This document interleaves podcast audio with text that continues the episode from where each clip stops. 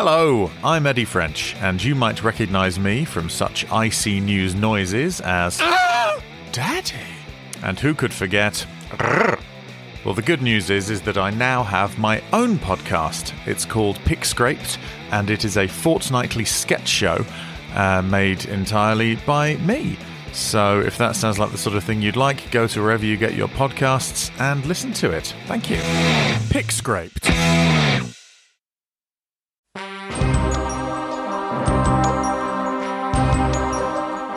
Listening to IC News, the only network bringing you the stories from across the multiverse.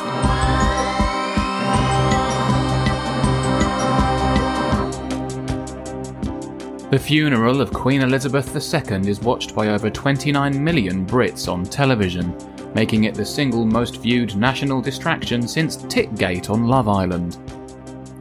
Speaking from a gold litter held aloft on the groaning backs of the poor as a weeping and shivering state pensioner fumbles caviar into his mouth with a silver spoon, the Chancellor Kwasi Kwarteng denies that his mini budget is unfair. Thousands of Russian men attempt to flee the country as Putin announces a partial mobilization of up to 300,000 military reservists. Still, it's nice to see Russians peacefully pouring en masse across a recognized international border for once. And finally, a coroner rules that yet another customer of Pret a Manger died as a direct result of eating improperly labelled food, as the chain continues to pursue its goal of becoming the only deli franchise in the world with a higher body count than Jeffrey Dahmer.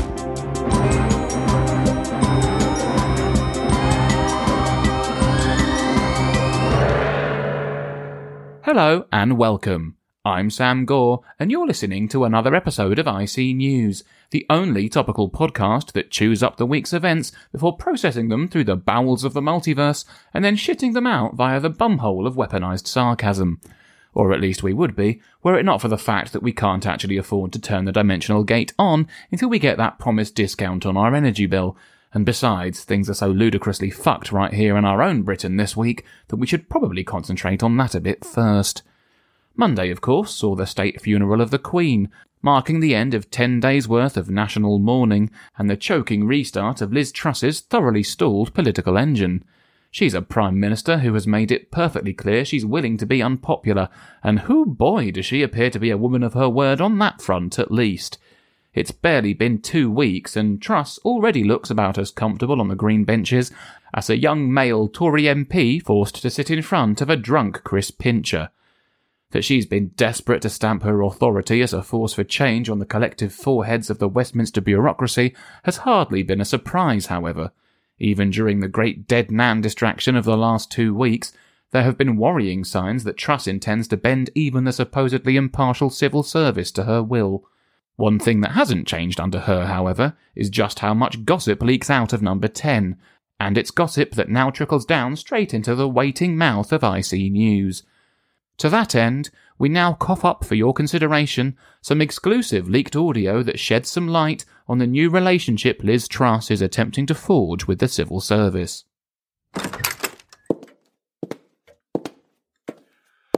Prime Minister, welcome home. Who are you?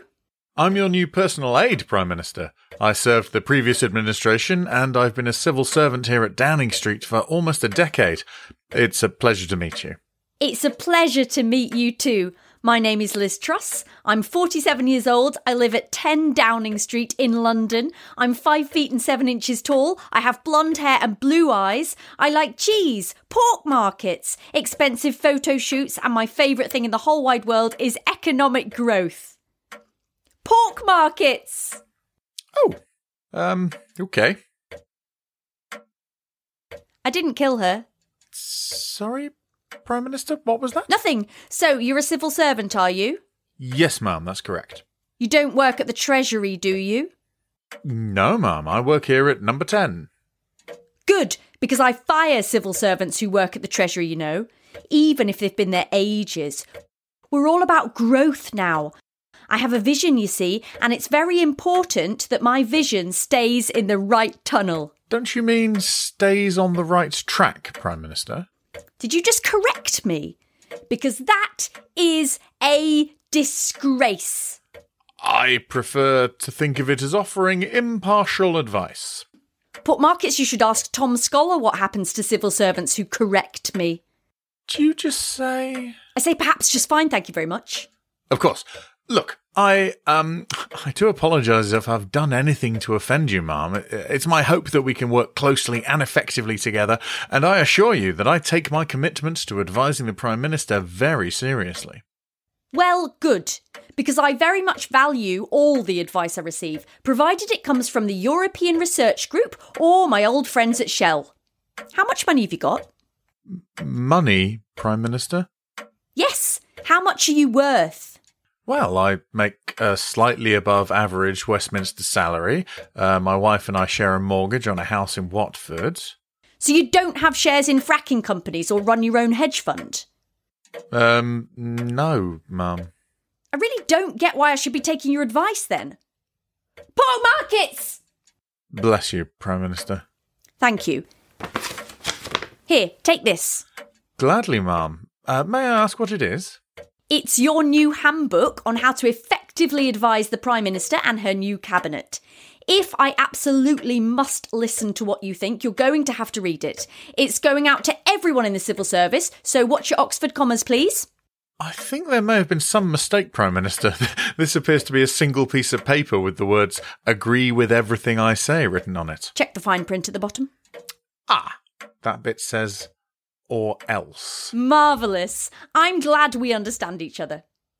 Now, it's about time we started to unchain Britannia, don't you think? It's time to get Britain moving and get back to true blue conservative values. Excellent, Prime Minister. Item one on the agenda today, of course, is how do we approach some of your policy promises from the leadership race? Now that you're Prime Minister, we obviously want to reach out to the country. Oh, so- that's easy enough. I'm not changing anything. I meant all of it. Tax cuts that favour the wealthy, increased borrowing, scrapping the Working Time Directive, leaving the European Court of Human Rights, bringing back fracking, and binning some of our animal welfare and environmental protections. All of it. Oh, and don't forget continuing to pick a fight with the EU. And if none of that works, we're going to straight up kill the poor with hammers. That tested very positively at the hustings. Prime Minister, may I be frank? You can be anyone you like so long as it isn't Rishi Sunak. I do respect your desire to move away from some of the recent populism, but I think pursuing every single massively unpopular policy platform you can think of might be overcorrecting the ship a, a little. I see. You're fired. Yes, ma'am, I rather thought I might be. Pork markets! Bless you, Prime Minister. I'll go and clear my desk. Pork markets!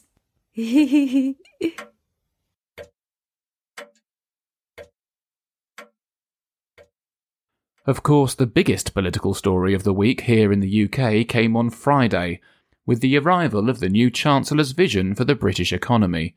Kwasi Kwarteng's mini budget was anything but, offering one of the biggest and most unbalanced tax giveaways of the last 50 years to the nation's wealthiest. All in the hope of fertilising the butchered rosebush of economic growth that's been so effectively pruned back by a Brexit that's clipped 4% or so off the nation's GDP. The immediate response of the free market was for British stocks to tumble and the pound to freefall to its lowest point in decades. Two fabulous indicators of those high levels of investor confidence the new Chancellor is now desperate to court. Here's Tom King with more. Kwasi Kwarteng's mini budget. That's what we were promised, and on Friday it turned up for its Tinder date with the country tens of billions of pounds heavier than its profile picture and cheeky little moniker implied. But the new Chancellor is a gentleman who would never dare to objectify his budget on something as crass as her gross numerical figures. So he point blank refused to publish a forecast for the UK's economic outlook alongside it, despite the Office for Budget Responsibility providing him a draft of one. His new budget may be far more bloated than the UK would normally fancy, but clearly the Chancellor thinks the only decent thing to do is to force the country's eyes shut and order us to jump blind into his fantasy clusterfuck. And really, when the lights are off, what's the difference? Even the most grotesque mess feels like it could deliver some growth if you just use the power of your imagination. And let's be frank, for this budget to feel anything but hideous, you need a lot of imagination. This fiscal event is nothing short of the most outrageous handout to the already rich the UK has seen in decades. There's a huge amount of cynicism from all corners that it'll do anything to deliver the kind of growth Kwarteng envisions. And the Chancellor's announcements on Friday immediately saw the pound plunge to its lowest point in nearly 40 years. But what this budget definitely will do is load the country up with debt, just as rising interest rates see the cost of servicing those debts explode. The promised cuts are skewed horrifically in the favour of Britain's top earners, and there is next to no extra relief for those who are going to find paying annual energy bills now capped at two and a half grand next to impossible. This is the budget of a Tory party that has completely abandoned any pretense of fiscal prudence and is the passion project of an unhinged Chancellor now completely contradicting his former self. In the New Statesman in 2008, Kwarteng said, Herein lies madness about the prospect of the then Labour government potentially borrowing its way out of a recession. And back then, national debt was significantly lower than it is now. And here's the really mad bit. Even if it does turn out that Kwarteng is the most visionary chancellor in history and this budget somehow works, delivering the sort of growth that rebalances our broken economy, it can only possibly do so by proving in the process that the last 12 years of Conservative fiscal policy has been a complete failure. It is genuinely and profoundly batshit and the single biggest gamble any Chancellor has made with our money in years. We were all expecting politics to roar back to life after our 10 day period of national mourning, but even by that high expectation, the last week has been absolutely fucking mental. The Truss administration seems utterly determined to Twitch stream a speedrun attempt at a full economic collapse, while simultaneously pissing off just about every possible demographic in the country. First, Therese Coffey's plans for the NHS were widely derided as a laughable shambles. Then Jacob Rees-Mogg actually came out as pro-earthquake and called anyone who likes stable ground beneath their feet a Luddite. Then the government were forced to quietly admit that the big American trade deal the Brexiters promised us was years off, if it would ever happen at all. Oh, and the Truss government also made it very clear that they intend to brief the media first and follow the parliamentary process later, just as brazenly and disgustingly as Boris Johnson did.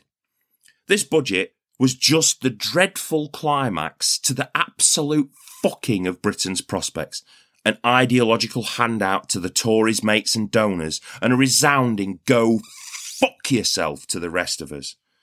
Turns out that Kwarteng doesn't just laugh at the Queen's funeral, he's also having a real giggle as he buries the entire economy. But all of that might just be the underlying genius of the savage politics at the heart of this particular Tory party. They are perfectly aware of how badly they're suffering in the polls.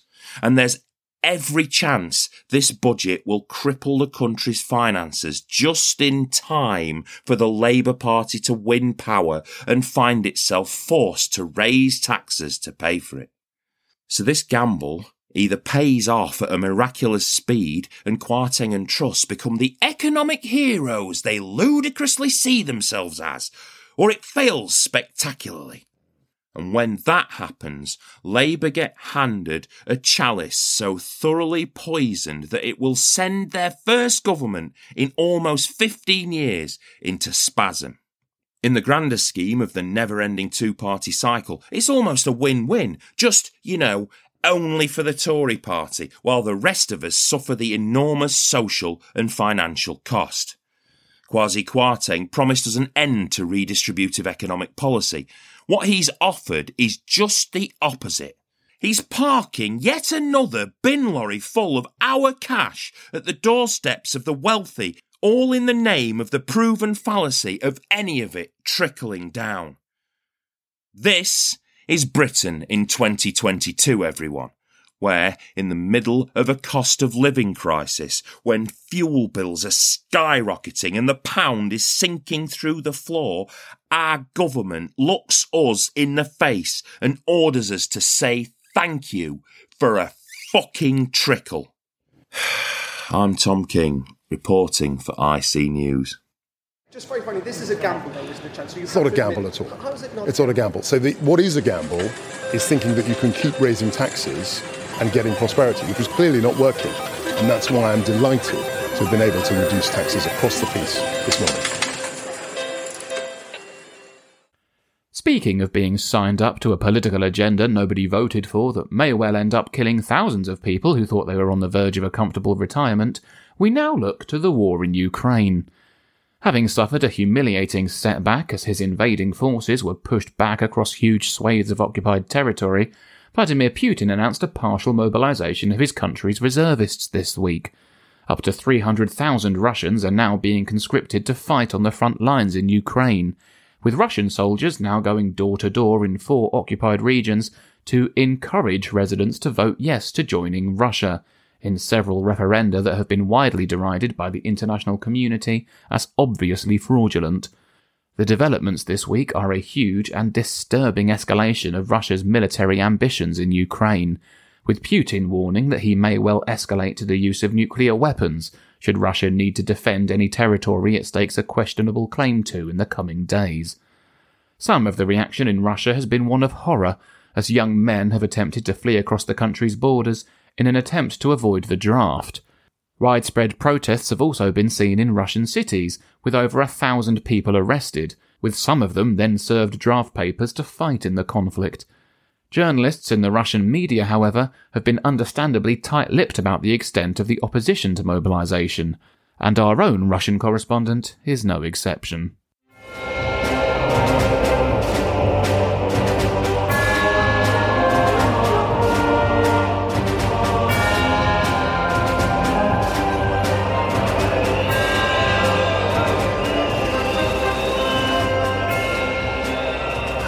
Western friends. It is I, Alexander Notobot, brave frontline reporter of special military operation in Ukraine, and definitely not covert agent of security services.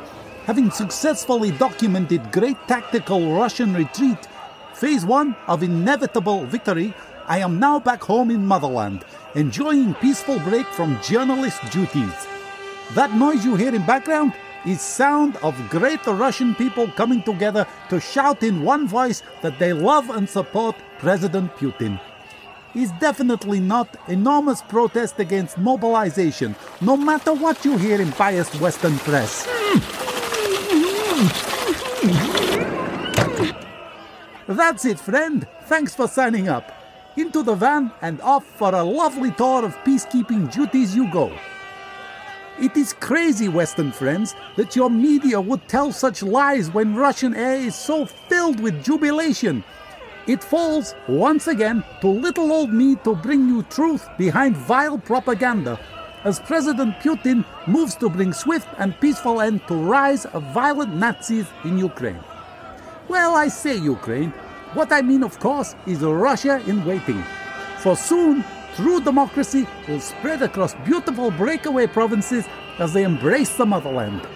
And all this will happen under careful eye and loving security umbrella of newly mobilized patriot forces. It's a great day, fellow countrymen. Victory is at hand. Niet! You throw that shit at me and I'll cave your goddamn face in, traitor! 15 years in Gulag for you! such high spirits here in Moscow. It's lovely to see such support for noble aims of Russian military. In no way is horrendous reality of conscription finally starting to nag at mind of civilian consciousness. And why would it? Russia is one of most well-equipped and efficient armies in the entire world. This latest wave of soldiers will have full support of innovative new Russian supply chain. Arming men and sending them to war is so, how you say, old hat. I mean, can you imagine carrying own gun all the way across Ukraine border? What is this? The 70s? Such needless busy work. is much better and more sensible to arrive in Ukraine in own prison pajamas, march straight to frontline, and just pick up gun and uniform from Russian cops that is already there. It's very important that war, um, I mean special military operation, be sustainable and recycling is at heart of Russian effort. You think a Molotov cocktail is going to scare me, you little bitch? I've just spent six months getting my ass shot at every day in Luhansk. You're going to need to do better than that. Honestly, these new recruits, so keen to jump in to serve the motherland. It brings a tear to my eye. One that definitely not caused by a cloud of tear gas. now blowing back in my direction. It's, it's fine. it's, it's fine. Step back a bit, boys. Friendly street barbecue is getting a little smoky. So, in conclusion, Western friends, news of mobilization and new referenda in Ukraine regions is nothing to worry about. Besides, you cheeky British hypocrites, I thought you loved the referendums. And believe me, there will be no awkward 52 48 split in Russian push for fresh democracy. Russian referendum is always decided on 110% vote yes. All completely legitimate and above board. Best maths in modern world. And once Ukraine territory is welcomed back into Russian bosom, all bets are off. I'm sure you will agree that we can accept no violence against Russian citizens, even ones we have installed by force in puppet republics. All of our new recruits are filled with the spirit of great coming Russian victory and will fight to defend the new motherland with the same spirit and conviction our passionate forces have shown so far. And whatever rocks they can pick up, because God knows we have fuck all supplies left. Uh-oh, sounds like party is getting a little boisterous for old Alexander. Time to go home and get an early night. Sergey, one more van load of protesters for the front line, and then we're out of here. Quick, double time! Thanks for listening, Western friends. As always, it has been pleasure to bring you Russian truth rather than distorted lies of mass media. I am Alexander Notobot, driving a truck full of furious reservists to the border, reporting for IC News.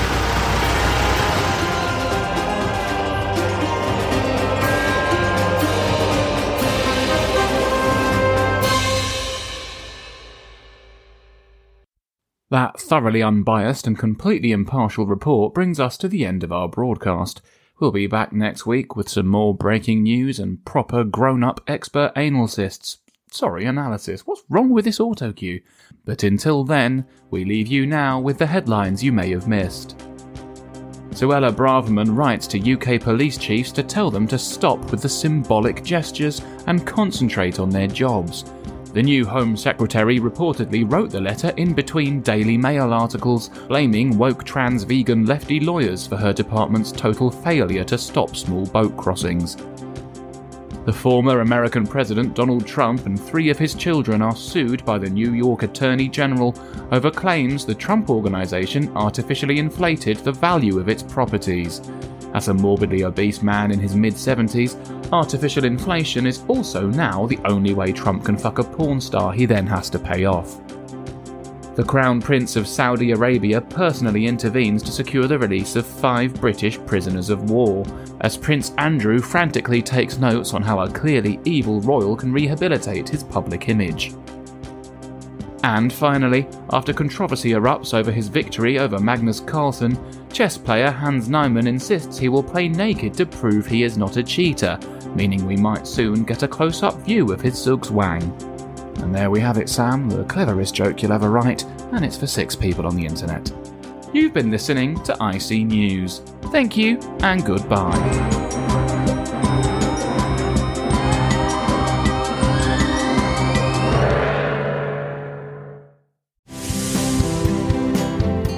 Hello again.